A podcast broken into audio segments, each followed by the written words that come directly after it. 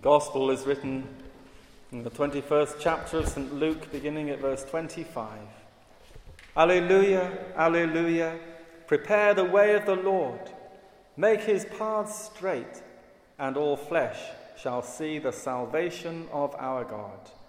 Alleluia. Hear the holy gospel of our Lord Jesus Christ according to Luke. Glory be to you, O Lord. Jesus said, There will be signs in the sun, moon, and stars. On the earth, nations will be in anguish and perplexity at the roaring and tossing of the sea. People will faint from terror, apprehensive of what is coming on the world, for the heavenly bodies will be shaken. At that time they will see the Son of Man coming in a cloud with power and great glory. When these things begin to take place, stand up and lift up your heads, because your redemption is drawing near. He told them this parable Look at the fig tree and all the trees. When they sprout leaves, you can see for yourselves and know that summer is near. Even so, when you see these things happening, you know that the kingdom of God is near. Truly, I tell you, this generation will certainly not pass away until all these things have happened. Heaven and earth will pass away, but my words will never pass away. Be careful, or your hearts will be weighed down with carousing, drunkenness, and the anxieties of life. And that day will close on you suddenly like a trap, for it will come on those who live on the face of the whole earth. Be always on the watch and pray that you may be able to escape all that is about to happen, and that you may be able to stand before the Son of Man. Each day Jesus was teaching at the temple, and each evening he went out to spend the night on the hill called the Mount of Olives. And all the people came early in the morning to hear him at the temple. This is the gospel of our Lord. Praise, Praise to you, O Christ. Father, we pray that our hearts may be opened to the Son's words and that your Holy Spirit would open his words to our hearts. For the glory of the Father, Spirit, Son, Holy Trinity, world without end. Amen.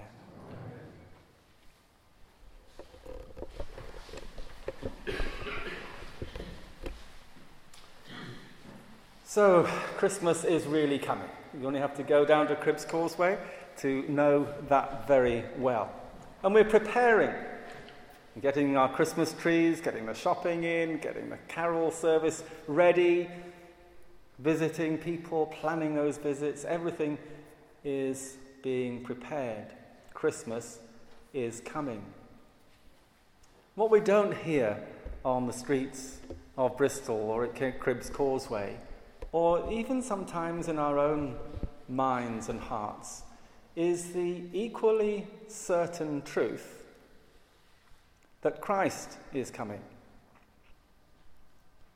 That Christ is coming again. How then shall we prepare for that second advent? It is, we can say, by faith. In fact, we do in all the creeds affirm that Christ is coming again to judge the living and the dead. Indeed, in the Bible, there's more about the second coming of Jesus than there was about his first. And it's not only about his coming that we read in the scriptures, but it's in Christ's own teaching in the very Gospels that are recording the words that Jesus taught, as we heard at the end of that chapter. Every day, Jesus was teaching in the temple. He went back to spend the night on the Mount of Olives, and then he came again to the temple, and the people were there early in the morning to hear him. They were hanging on his words. And some of these words were all about his second coming, the coming of the Son of Man, as referred to him to himself, taking up the prophecy of Daniel. I think in our church, in the church generally, there's so much teaching about from Jesus, from the Gospels, all about what our salvation looks like, what way of living as a disciple looks like, taken up by the writers and the New Testament and applied in different contexts. But maybe, in my experience, it's only really at Advent, maybe only one Sunday in the whole year, that we hear the teaching of Jesus and the teaching in the scriptures about his second coming. And I think that's a reason for being extremely alert and conscious of how significant Jesus' teaching is and how vital it is not to sort of just gloss over it. Because it is at the heart of what gives us hope and this Sunday is particularly around that theme of hope. The hope that we have in Christ, not just for sort of life eternal and life in its fullness now, but the hope that one day Jesus will transform this earth and this heaven and make all things new. He will come again and bring all people who are there waiting for him in their hearts, all believers, to share the glory of what he is entering into.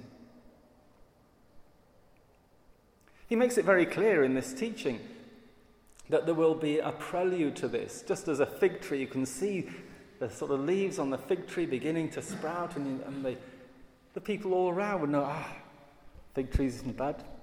Summer's on its way. Fantastic.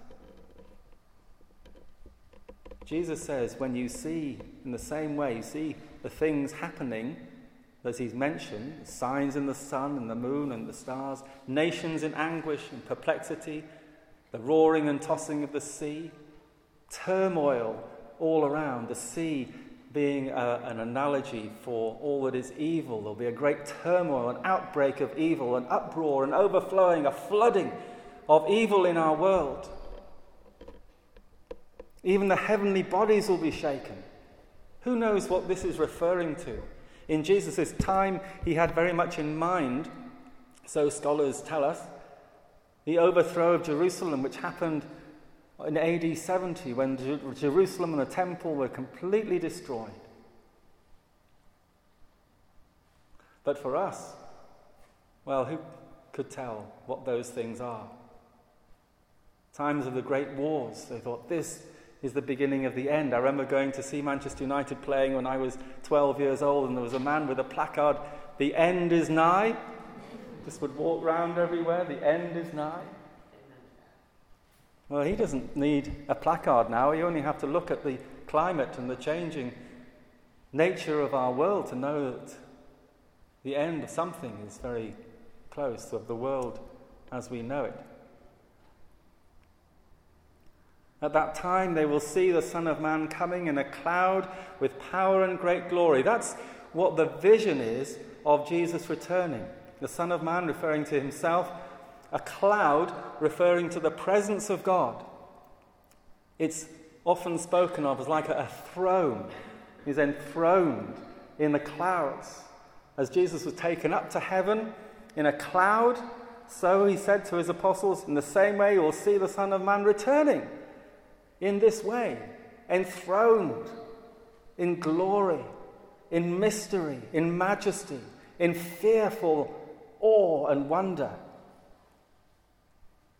When these things that you can see as signs that this is going to happen begin to take place, what you are to do, as my people, says Jesus, is to stand up. Don't be terrified. Stand up tall. Lift up your heads. Have that sense of expectancy and hope Don't be all, uh, but be confident because God is on the move and Christ is returning to take his place in the world as it will be. Your redemption, he says, is drawing near.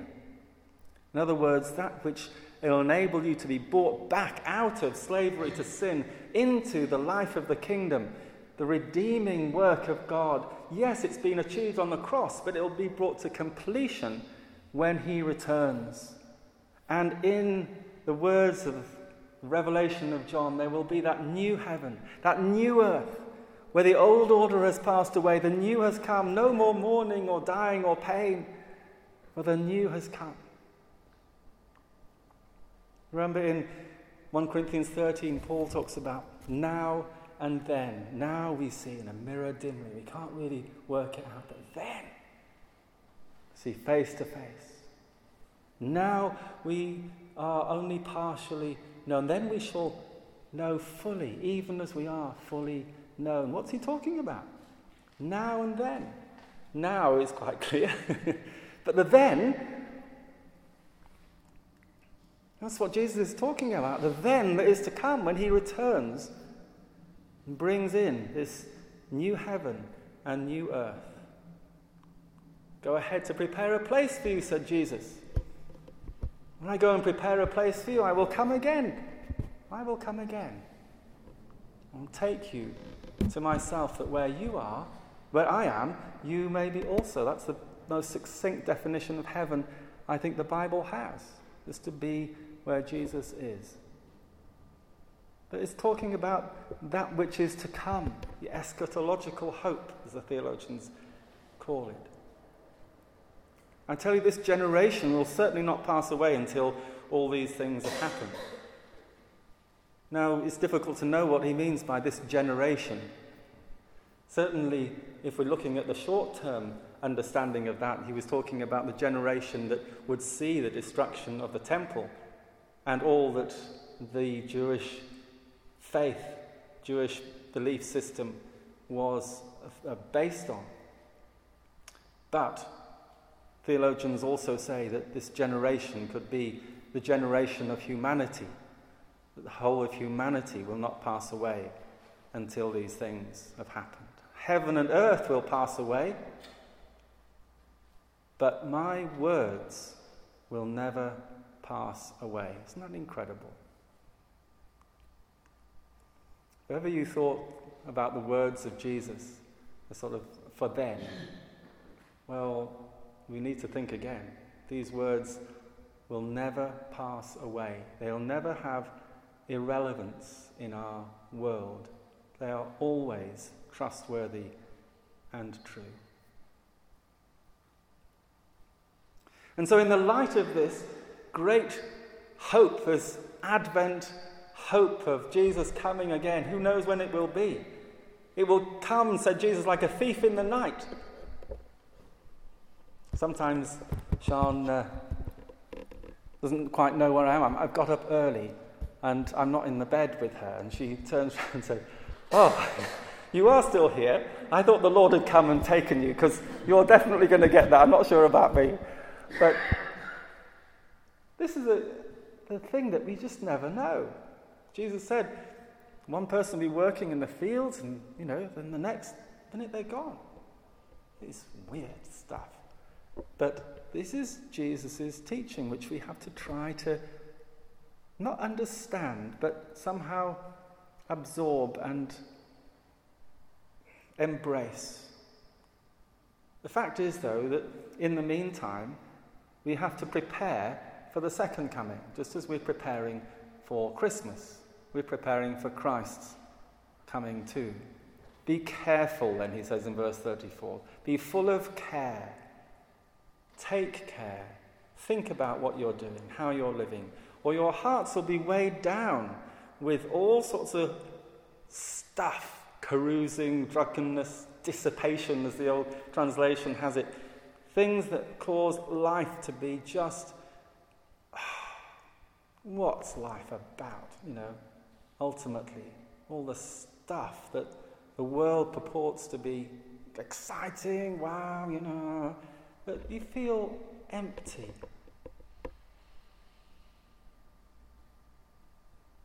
That day will close on you suddenly like a trap. For it will come on all those who live on the face of the whole earth. Nobody is exempt from Jesus' coming. And so be careful. Keep your hope alive, really. Otherwise, you get really fed up. Somebody said Christians are supposed to be the most joyful people on earth.